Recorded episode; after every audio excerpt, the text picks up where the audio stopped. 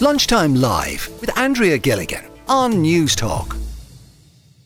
First, are you worried about the rise of AI? Because we've been hearing a lot lately about artificial intelligence, students using um, GPT to complete assignments, the controversial use then of AI to create art and music. And I, have heard various different experts, even here on, on the different programmes um, in recent weeks about this. But I just wonder how worried are you, listeners, workers? About artificial intelligence and the impact that it'll have on the workforce. Donal is with us in Waterford today. Donal, how do you think it'll impact, or how concerned are you about the impact it will have on jobs. Andrea, and uh, thanks for having me. Um, I think, uh, well, yeah, I'm both worried and I'm excited. Um, uh, no question about it. It is going to affect jobs, um, and uh, but like while a lot of people I think are going to uh, lose jobs, it will probably create other jobs. Um, you know, in a in, in a different line. But um, I was at um, a Microsoft um, talk there just before the pandemic, actually, and uh, the lady that was there that day, uh, you know, she gave a fairly stark and frightening statistic. She said that 11 years from then, 50% of the jobs that uh, will be available um, haven't been invented yet. So no, but that was before. Um, we're three years into that, then. We're Basically. three years into that, but it was also before ChatGPT was invented. Know, ChatGPT, like that's one of the bots, uh, you know, that um, people are using at the moment mm. for AI. Now there are others as well that you know you could argue might even be better than ChatGPT, but ChatGPT is the one that has got all the all the publicity. Yeah. Um, but uh, yeah, it, it's going to it's going to change jobs for sure. Um, lots of um, you know, I would say the legal business. Um, you know, a lot of the research, you know, that, that uh, legal people do that, uh, you know, you can type the appropriate questions into ChatGPT and uh, it will come back in no time at all with the with the information that you're looking for. Mm-hmm. What, what line of work, Donal, are you in? I mean, do you like do, do you concerned it'll significantly impinge in in, this, in your sector? Um, I'm a secondary school maths teacher, maths and okay. IT, Andrea in um, in right. Um, but um, like I can see it already. Like you know, there, there has been an impact. Um, now I'm not a language teacher, but if I was teaching English and if I was giving um, an essay, for instance, um, I couldn't be sure that the work that I'm getting from the student in an essay anymore, like, is their own work. Um, so you're already seeing, sorry, Donal, there's a concern already then about the impact of this now in the classroom. There is. Um, and there's no there, way, no. is there, to like w- when you pick up, you know, whatever Andrea's essay for whatever, you know, is there, is there any way? Are there any any indicators as a teacher? Almost impossible, Andrea. Um, you, you, know, the, the only the only way that um, that you'll um, have any indication uh, is say if this is out of line with the student's normal work. Mm you know, you know the way that if you're teaching a student for uh, a while, uh, you know, uh, you get to know their ability levels, um, and you know the type of work they produce, and if there's a sudden change in the work, now you know that there's a good chance, you know, that they have used ChatGPT, but you can't prove it. Well, if you're a C, if you're a kind of an average C ranking student, and all of a sudden one Monday you're submitting A plus stuff. Yes. But like yeah, even that, you know you you could imagine that GPT will account for that nearly based off the average of your turn of phrase, how you how you write, you know, typically or submit from previous essays. I assume well, nearly. Um, it, it will because um, it, you see. It looks like the, the, big thing about it, you see, is, is um, where it actually pulls in the information from. Like, I, I mean, it, it's pulling it off a massive global global database. Now it's not fully up to date. Like if you if you're using the free version of it, the databases on that are only um, up to date as far as 2021. Now there's a paid version of it. Uh, you know, at the moment they're on GPT four, and um, that one like you pay twenty dollars a month for that, but um, it's just that's much more recent. Mm. Uh, you know, and uh, so we're having difficulties with it in school. And I mean, okay. another one, just on a slightly different one. Um, I went to my hairdresser there about a fortnight ago, like, and I just I was chatting to her, and um, I just happened to ask her, like, you know, have you heard of uh, ChatGPT and AI? And uh, she said to me, "Don't talk to me about it," because um, she's a trainer as well. And uh, she said, you know, that uh, there was um, one or two of her, the people that she's in charge of, and their work has recently changed. So she said, I'm going to have to pull them in and have a chat with them. You know, and uh, you nearly want to interview them now about work that they produce. You know, to mm. just to be sure that it's their own work, and like okay. it's going to affect us. Like all the project work, the project-based work, classroom project-based work, even that we do in schools, um, all of them are potentially at risk. Um, the third level, I think, will even be worse because part of the university experience, uh, you know, when you go to college, is that you do research. Yeah, sure. It's all you know, the I mean, analytical critical thinking, you know, essay work like that's you can see how to be how it could easily be significantly manipulated for sure in that area, Donal. Stay with us. I just want to bring Angela in too, if you don't mind, Donal. Angela is um, the CEO of or Angela Dorgan of um, First Music Contact because Donal has touched, I suppose, on the, the impact of this for students and at, at a third level in college. But is AI a concern for the music industry, Angela? It is of conversation for sure, um, and I agree with Donald um, and his assessment. You know, it will AI is coming. There's no stopping it. It will replace jobs. It's now a, a kind of how we control it and and what jobs it does create. It um, we're having the same challenge in in the music industry and indeed the TV and film industry, striking in Hollywood um, one of their main issues is arising from the use of AI, and, and they're raising really very valid concerns uh, that some of them translate to music. Um, so vocal likenesses, instrumental parts, um, in in performances or recordings could be replicated uh, by producers instead of using, uh, you know, session musicians. Um, you could have an issue then with royalties and remuneration for the artist, and you're looking at an industry that's already post COVID um, in in huge financial strain compared to the the rest of society. So there are those concerns that are being raised, and and they are being looked at. There is, um, you know, another side to it. There is, and I think with all of these new issues, the same happened with, you know, when Napster came along and streaming was thought to be the end of the music industry. Mm. And I think we spent two decades trying to close the barn door when the horse is already bolted. I think with this, it's really, with AI, it's really important to get on the horse and see what benefits it well, could I was just bring. going to ask you so that. I, yeah. So it could, I, I think a lot of artists feel that especially artists who create their own music, um, who maybe do self recordings at home, those working in, in different genres like electronic music could, you know, AI could cut out a lot of labor for them in their creation if it's used as a tool. I think all conversations now are kind of like, oh, it replaces, and you know, how will we know real art from real, you know? And I, I think there are possible solutions out there? Could we look at watermarking, AI produced music? And, you know, there, there's really interesting conversations out there for, say, the collection societies to be having, um, publishing companies and, and those speaking for artists need to be having now to be to direct the conversation of how AI mm. progresses rather than be chasing it for two decades. Um, and I think there are plus and minuses, but the bigger point is musicians and artists and all of those working in the music industries already face loads of financial barriers and remuneration for their intellectual property in the streaming world anyway.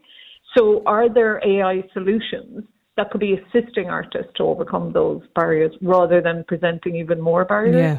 Well, I'm interested in hearing from people today that have maybe used um, uh, Chat uh, GPT for whatever reason. Uh, I want to hear your thoughts on it. Maybe you're currently using AI in work already.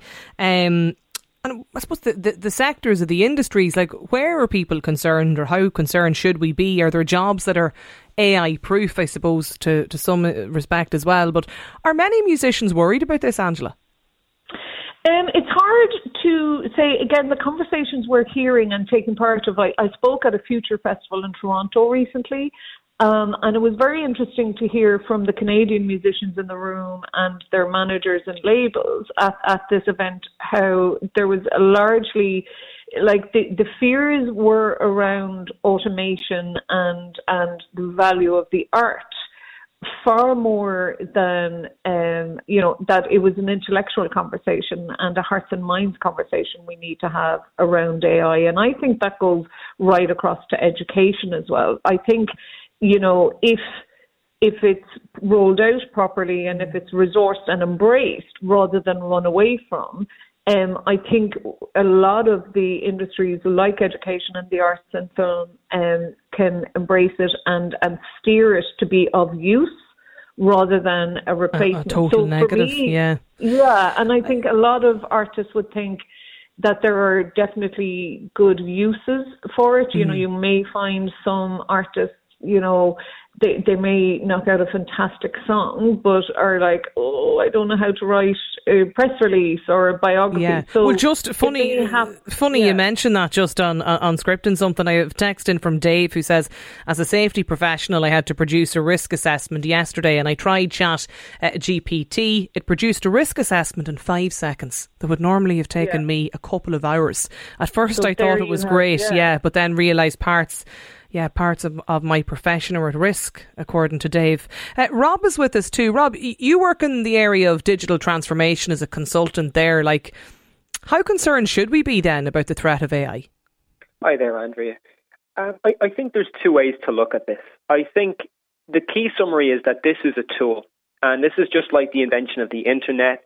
This is like the release of the iPhone. This is this is like search engines. It's a it's a massive tool for us to use so there's a lot more opportunities, but the threats can't be ignored. Uh, there was a, a, recent letter that was put out by some AI leaders in the US, and the likes of Sam Altman went mm. to Congress so they've been talking about some of the headline things around the existential risk, the, yeah. the ability to the risk of extinction society. is the headline, isn't it? Overnight, like it's absolutely, and, and that that's really capturing a lot of headlines. And I, I, would I would recommend to people to be aware of it, but not to give into the, the fear monger, yeah, the panic, because we don't fully know the long term implications. And when I say long term, I'm thinking 30 to 50 years about this. You know, we've still yet to crack the likes of quantum computing, which is one of the things that will enable the next generation of AI. But if we look back to the everyday person on the street, or if we look back to what maybe the next six months are going to hold, I'm, I'm kind of taking some inspiration from from the other guys on the on the radio, like Angela. I see this as a tool. I see it as a way to save a bit of time, and and even to give inspiration. So I know, uh, Angela, I think it was mentioned, someone did a risk assessment. Sorry, you mentioned mm, a texter from Dave, did a risk yeah, assessment. Yeah. It's great. You know, the likes of generative AI tools such as ChatGPT are really good for giving you a brainstorm, a list of ideas for you to consider. But when it comes to the specifics of doing a risk assessment for your client that you've visited, that you've analysed and assessed, that's when generative AI begins to draw a blank the way I kind of see it is it's like talking to a kid who's just eaten a textbook. They've got all the words and they sound convincing, but if you were to just dig a little deeper, they don't quite know what they're talking about. So they're great opportunities, but we can't just say that we're going to rely upon it now and put mm. aside our own critical thinking and knowledge it's a tool, but it's not a replacement to a human. Good way to explain it for sure. I mean, maybe it's just in the line of work that I'm in. This was one of the things that that sort of strikes me about it. How do you prevent the spread of disinformation? You know, and, and even as Angela touched on the, well, I should be concerned maybe about voice cloning to some extent, but like, how do you, you know, like, how do you prevent that? I think there's a couple of different parties. So a methodology is yet to be created, but I think it's about different parties playing their own responsibility. And this has been batted out in the media for years around social medias taking responsibility for content on their platforms. You know, Mark Zuckerberg has been in the media saying we're we're a platform, we're not a news source. So first of all, I think the medium of communication needs to be there needs to be safeguards in there, meaning websites, social media, and so forth. I think the other thing is content creators need to display a bit of consideration there. So if you were to see an article or something and post it on your own social media, we need to just ask ourselves, is this true? Is this accurate and correct? because the research indicates that if you put up something on your social media, or if I do, anyone who sees it is not going to fact check it. They're just going to trust yeah, that the information is true because okay. yeah, take it as read. And the final thing then, and this is what people probably don't want to hear, every one of us needs to be critical about the content we consume. We need to ask ourselves, is this image correct? Is this text, this video, this dialogue, is it correct? Or could it be created by Gen AI? And I was reading a Gartner article yesterday that said by about 2026, 30% of the messages that we receive as customers and prospects are going to be generated automatically mm. by Gen AI. It won't be created okay. and written by a human. No. It'll be automatically created, customized to us in the same way that a Google search or display right. ad is kind of customized to us. Linda's on the line as well. Um, Linda, I would just put the, the call out, I suppose, asking people who use Chat uh, GPT and maybe on a regular basis. But what's your experience, sir? Hi, yeah, Andrea. yeah, I I have used Chat, Chat GPT. I'm um, a writer, um, and one of the ways that I use it, and I agree with the the guy that was just on, it Rob, should be yeah. used at the moment as a tool, um, like spell check, thesaurus. They're all tools, and they all have their purpose and their uses. And I think Chat GPT at the moment is brilliant, but it is at the moment a tool. I use it for, for instance, if I'm stuck trying to describe a scene or thinking of another way of explaining something or describing something in a story, I'll pop it into ChatGPT, I'll ask the question, and it gives me ideas.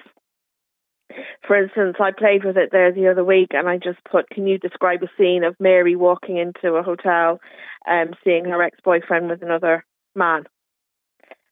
you know, what would that look like? What would it, what way would it play out? And the, what it gave back to me was really good.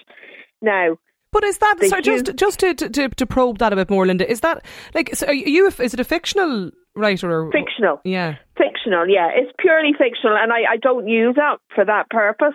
I was playing just with to it, play just with to it. Yeah. So is that pulling And- then from other from other um, fiction of you know f- fictional stories? Then like, what, what you know. What- how where is it pulling from then? You know, and trying to think of the crossover, I suppose, with, with plagiarism to a certain extent. Exactly, and that is one of my major concerns is the whole plagiarism because another thing that I have used it for is editing. So I've put a paragraph of my own work, my own um, uh, story into ChatGPT, and I've asked it to edit it. But my concern is that if ChatGPT can take that paragraph and then use it to give to another person, um, can it be plagiarized? And that's one major concern that I would have is plagiarism. Yeah. Um, like I said, I use it as a tool, purely as a tool, um, for editing, spelling, grammar, um, and for helping Yeah. me. So if to if used uh, as, as if used then maybe as a tool um, or incorporated, you know, into into the working day, it can maybe be of, of assistance in in that way. Lara in Dublin has got in touch to say, does it matter if AI or artists produce music so long as I enjoy it? I've paid a subscription to ChatGPT and it's like having a second brain. This texter says a lot of students are using AI. My 14 year old grandson has been guided on how to use it by his English teacher for his GCSE course as an asset. His two brothers in Edinburgh and London universities also use it as an aid to their courses. I think we have to embrace it and not fear it, says this texter. There's a lot of you getting in touch um, about this today. I want to hear your thoughts. Are you worried about the rise of AI? Lunchtime Live with Andrea Gilligan. Weekdays at midday on Newstalk. We're talking about artificial intelligence um, because we've been hearing much about it lately, and particularly around students using Chat GPT to complete assignments, and then also the controversial use of it, I suppose, too, in some sectors. And we've heard from various different people in the first part of the programme. 1800 453 106 is the number. I just want to hear from you today. Um, normal people, workers, how concerned are you about the use of AI in your workplace? Noel is with us on the line. Noel, are you concerned? Hi. Uh, well, I suppose all new, anytime new technology and anything is introduced, people have fears.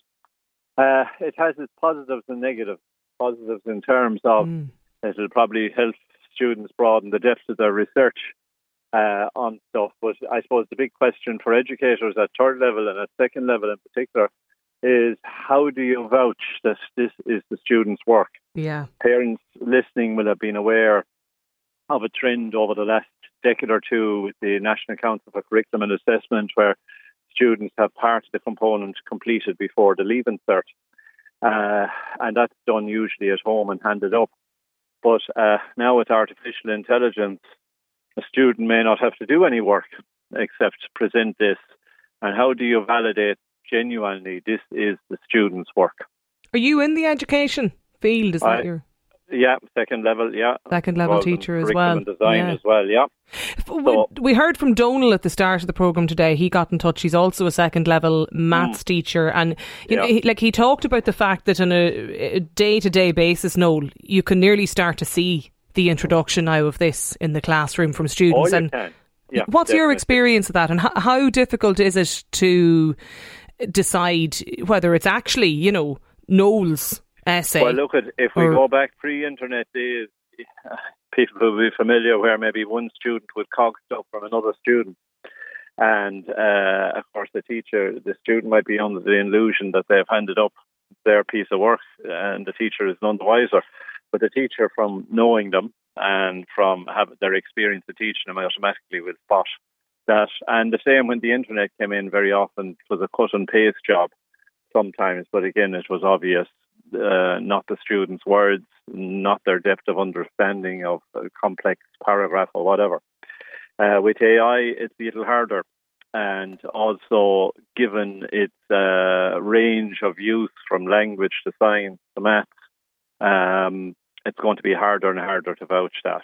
Whereas if a student is sitting in front of you doing an exam, you can validate mm. this is the student's critical reflection on the piece I've given him. So the leaving cert might be safe enough, but it's actually the continuous assessment element of it and third part. level. It's going to it's going to and that second level because twenty and thirty percent of leaving cert now is uh, a project or whatever. Mm. And how do you validate that project? Like for instance, uh, if somebody does a masters at third level, they stand before a board and have to defend that masters, and it's a way of them checking this this is this person's critical reflection and critical thinking. That is the key does the person own it? It also raises questions. Uh, AI, don't get me wrong, is going to be a huge uh, boom to with say research. To we, it's already being used in reading um, X-rays and uh, and other medical uh, tests, and um, can spot stuff and uh, more quickly than humans. But um, the question is is it going to undermine human beings' ability to think critically, to take in information, to reflect? And uh, parents will have probably noticed that with students now who are constantly on their screens. And of course, if you get bored, you can flick on. Whereas mm. when you're sitting with a book in front of you, yeah, yeah. you have to uh, digest it, think about it. And we, we would have noticed that in secondary schools as as um, the smartphones okay. came more and more into use, the uh, students' ability to concentrate got less and less, and also their command of language. Um, so it's the art of conversation. The art of conversation. Don't ask a student to make a phone call. Yeah. They don't want it. They'll text you, they'll message you, they'll yeah. TikTok, they'll do whatever, Instagram. But it's a nightmare for them because I used to organise work experience and Say to the yeah. students, now you need to ring the employer to make an appointment to see them and that. Could you do it, sir? And these were competent students. These mm. are students that oh, would be going on yeah. to do medicine, Ma- law, yeah. whatever. Top class. Not a, uh, and, and would have confidence, but just having confidence around the art of conversation. And many listeners will be familiar walking into a restaurant with a family and everybody sitting at the table is on their device, the whereas historically people would have been mm. chatting at the table. Um, let me. Mary Rose is with us too, Noel. Um, you've been listening to to Noel there, and I suppose the the concerns that he sees around this from a students in a classroom perspective. What's how concerned are you, Mary Rose? I'm not a bit concerned, actually, Andrea. I'm completely embracing it. Brilliant. Um, and I would say to educators, you know, they've known that AI is coming, um, and I hope that they're uh, not all being caught unprepared. Um, you know, I'm a marketer. And I am completely embracing it. I'm not afraid of AI and whether it's going to take my job away. Yeah. Um, and I have a course. I'm actually teaching other marketers how to embrace it because now is the time. This is like a seminal moment, and you know it's nothing to fear. So how how do you embrace it then in the in in the marketing sector? Okay, well, um, you know when you think about uh, say content marketing in the digital space, yeah. um, a lot of time traditionally has been spent on the content creation side of things, you know, writing blog posts, writing social media posts, you know, emails, all of that kind of stuff. So now we can use ChatGPT to help us more at the research and ideation phase. We can absolutely knock it out of the park on the content side. So I'm showing people how to literally save hours on creating really good content. And then you can divert your time into things like distribution. So it enables people to create better marketing faster at next to nothing. Uh, you know what's not what's not to like about that, you know. Well, it, just when you mentioned that now from the research perspective, as cringe mm-hmm. as this might sound, my own uh, the pr- production team here were telling me they've just uh, put me into chat GPT to, to see see what comes up. Um, as of now, as that's like googling yourself. I know it's the oddest thing in the world, but anyway, this is what it this is what it has told the team, and they're telling me. As of my last knowledge update in September 2021, um, I'm a journalist, broadcaster, known for my work with Newstalk. It goes on to talk then about my um, working in breakfast briefing and the type of topics we covered, and then it says, please note that my information might not be up to date. There may have been changes or developments regarding yeah. Andrea since that period. Now, that is that is correct. The timeline is a year out though, because by September 2021, I was here in this seat doing lunchtime live, not breakfast briefing. So well, it's a year. It's it's a year off now. Not something you'd be doing someone for defamation over, but it is actually it's it is inaccurate though by timeline. No, but there's two things. No, there's two things you, you need to know here. So firstly, uh, ChatGPT goes up to September 2021.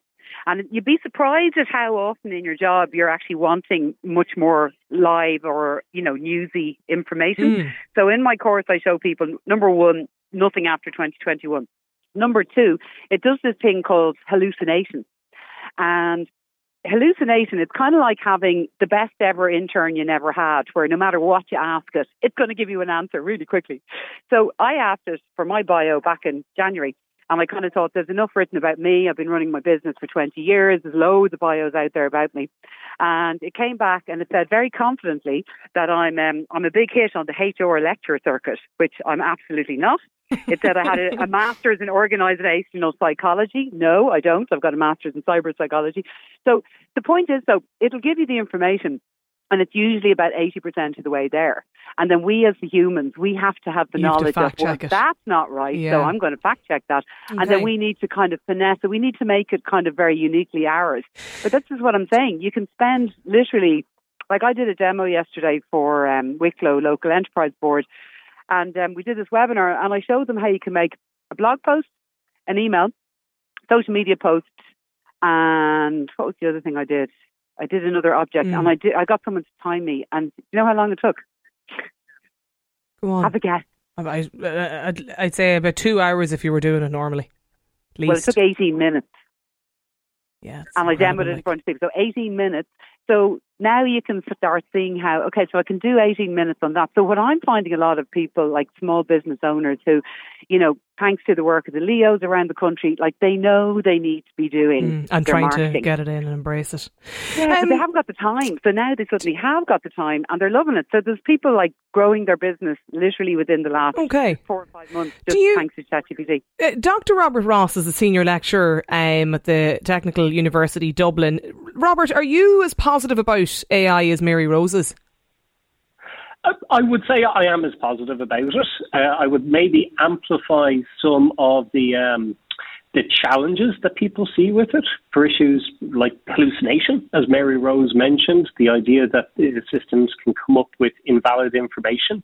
I think it's great that professionals who use the technology are aware of that issue, but we need to make sure that everybody gets that, and that includes the secondary school students you were talking about earlier, college students, and then up into the workplace. There, was a report on the, um, I read it on the BBC earlier in the week about a, a, lawyer in the States who put together a briefing for a judge using ChatGPT uh, when the Judge got this, they basically went ballistic because they realized ChatGPT had inserted into into the briefing all this false um, case law that didn't exist.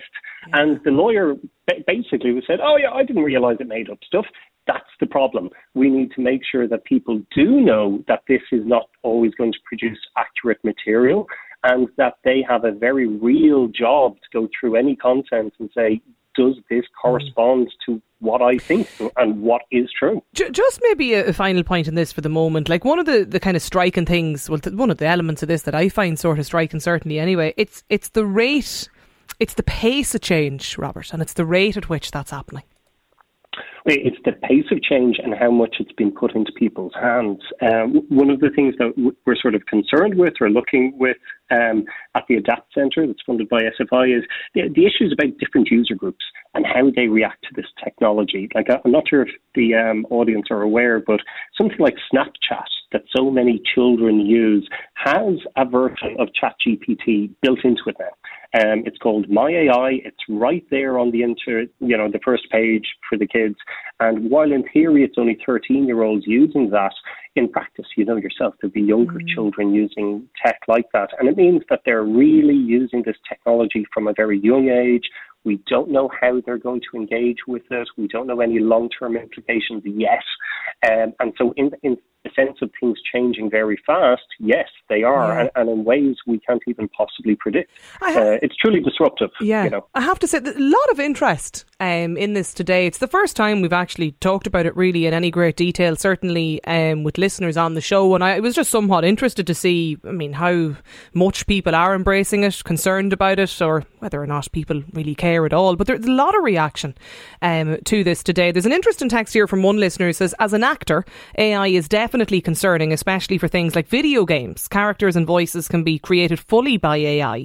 And in the US currently, we have to sign uh, writers and video game contracts to say our likeness cannot be reproduced and are fighting to keep this in place with our own trade union. We're years away from TV and film being able to create real life characters, but voices are always being threatened. Also, there'll be a likely market for actors being able to sell off their voice and physicality to a company for a fee.